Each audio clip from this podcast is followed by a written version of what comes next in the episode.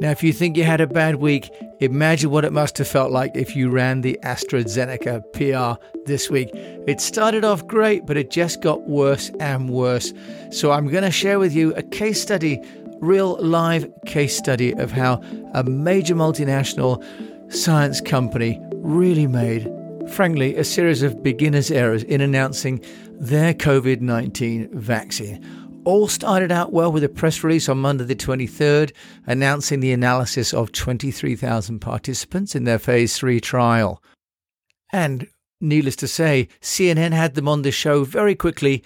Becky Anderson had Professor Adrian Hill, director of the Oxford University Jenner Centre, on the show, and this is the build up that she gave him. You couldn't have asked for a better pre sales pitch than this.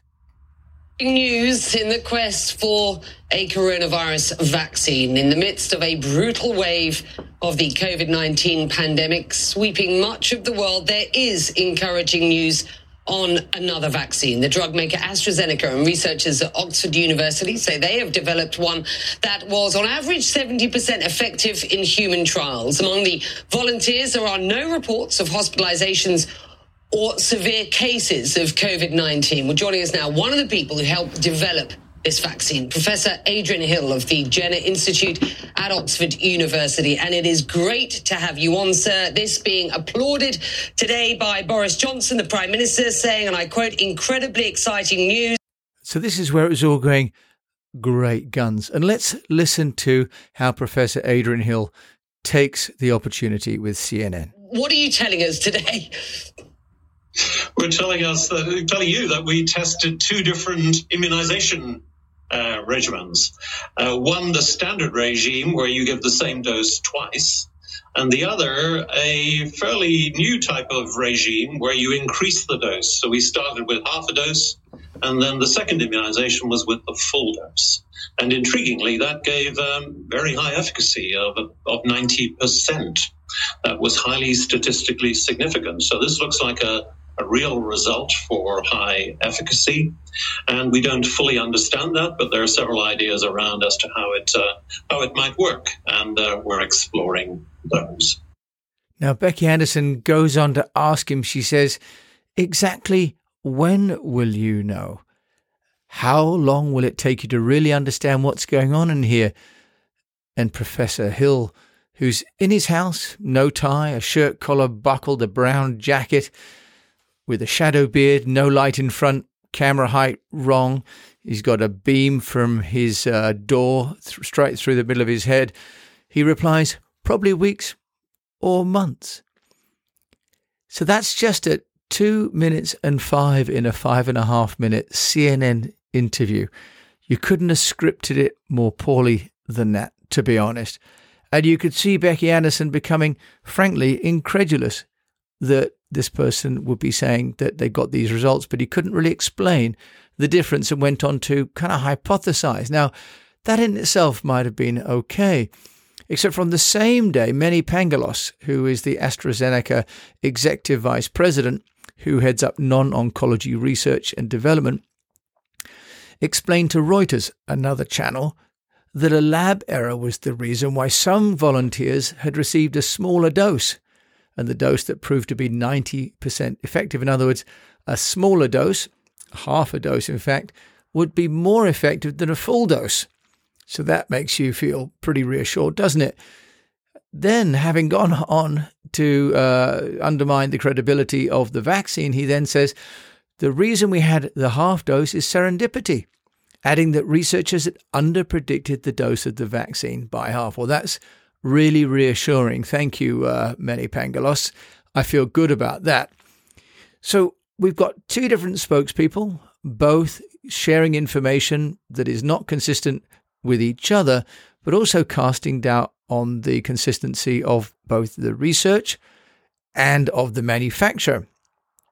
Then on the 25th, on the Wednesday, Oxford Communications Manager for Vaccines tells CNN that the dose selection for any new vaccine is a complicated area. And in exploring methods of dose selection, we discovered one gave a lower dose than expected. So here we have on Tuesday AstraZeneca speaking. And on Wednesday, we've got the Oxford Communications Manager for Vaccines speaking. So, as any PR person would tell you, one spokesperson, one message. Now, Monday, Tuesday, Wednesday, three different days, three different channels of communication, and all saying slightly different things. Now, the on the 26th, so on the Thursday, AstraZeneca um, replies that it has hoped the world can focus on its positive vaccine news, but industry experts are fearing a lack of transparency has clouded that because when they issued their results, they talked about the 23,000 participants. But what they didn't do was to break down the nature of those participants, including the fact that in the first group that had the 90% efficacy, all of them were under 50 years old. Now, Pfizer and Moderna, the other two that have issued their results, both published their results and included the data that backed up the results. So we have a case where the existing companies, Pfizer and Moderna, that have already gone out with their information, have given, if you like, rock solid data to back up their claims. And AstraZeneca now is beginning to look like they were just in a hurry to get their information out, that it wasn't fully tested. And as Professor Adrian Hill says, we don't fully understand. And he also says it'll probably take weeks or months. Now, by Thursday, the share price of AstraZeneca has fallen more than 6% since their announcement on Monday. So here they are, planning to make over 3 billion doses of this vaccine. It should have been a tonic for the share price. In fact, their handling of the communication has dragged their share price down. Now, on Thursday, CNN had asked AstraZeneca and Oxford to put together candidates for interviews, and both have declined. Now, you have two different parties, both supposedly working together, but the fact that the media are approaching two different groups to talk about the same vaccine is a recipe, if you pardon the pun, for a disaster.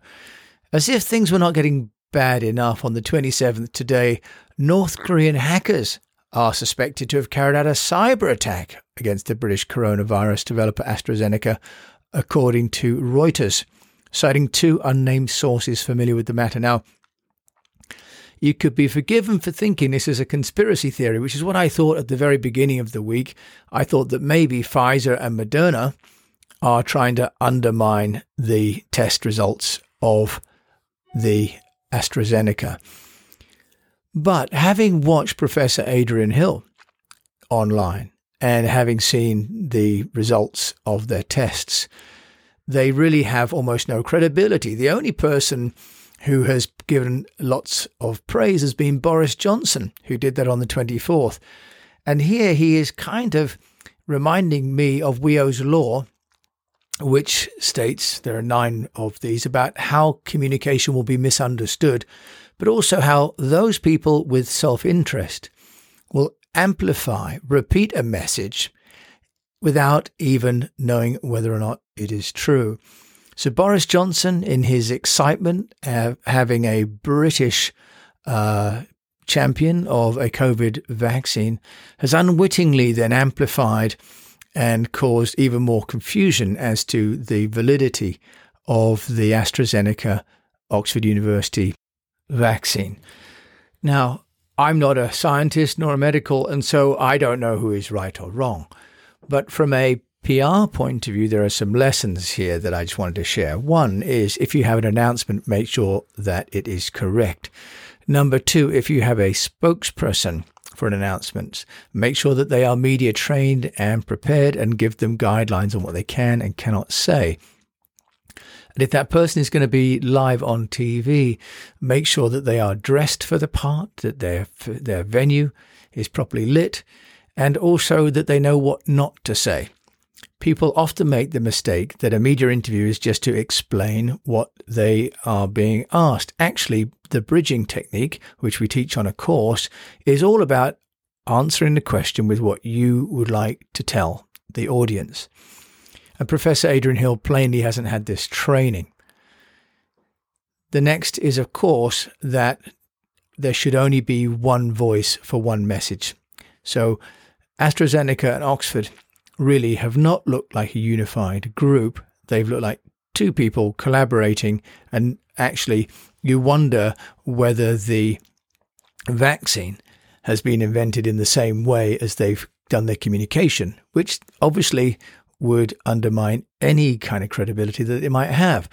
So if you're looking at communicating and if you're looking at sharing information, and especially you have a partnership, please avoid Wiio's law. Information will be misunderstood by all of those who will receive it. So, what we need to do to overcome that is to make our information simple, to make it consistent, and to make sure that the spokespeople are credible, knowledgeable, and I'm going to say that they look the part. Because remember that 80% of communication is non-verbal. So, for anybody watching Professor Adrian Hill in a dimly lit room in his house, will wonder whether this is really going to be the impression of a global solution to a global pandemic. They could have done it so much better. And maybe if anyone is listening to this podcast that knows anyone AstraZeneca, you could share this with them. I'm sure that they know that this has been a week from hell. Of course, we wish AstraZeneca and Oxford the very best with their vaccine. We need it. But we also need for them to communicate this so that they convey a sense of confidence and competence. And so far this week, they've started by issuing a great release and ended up with the spectre of maybe Korean hackers. Now, that has got to be a PR week from hell. I hope you're having a better one. So, until we meet again, I wish you the best of health. I wish you a profitable business, and that if you're going to communicate, please get it organized and do it properly. And above all, if you're saying that you are going to deliver a result, please make sure you understand how you're going to deliver that result, when you're going to deliver that result, for whom and when.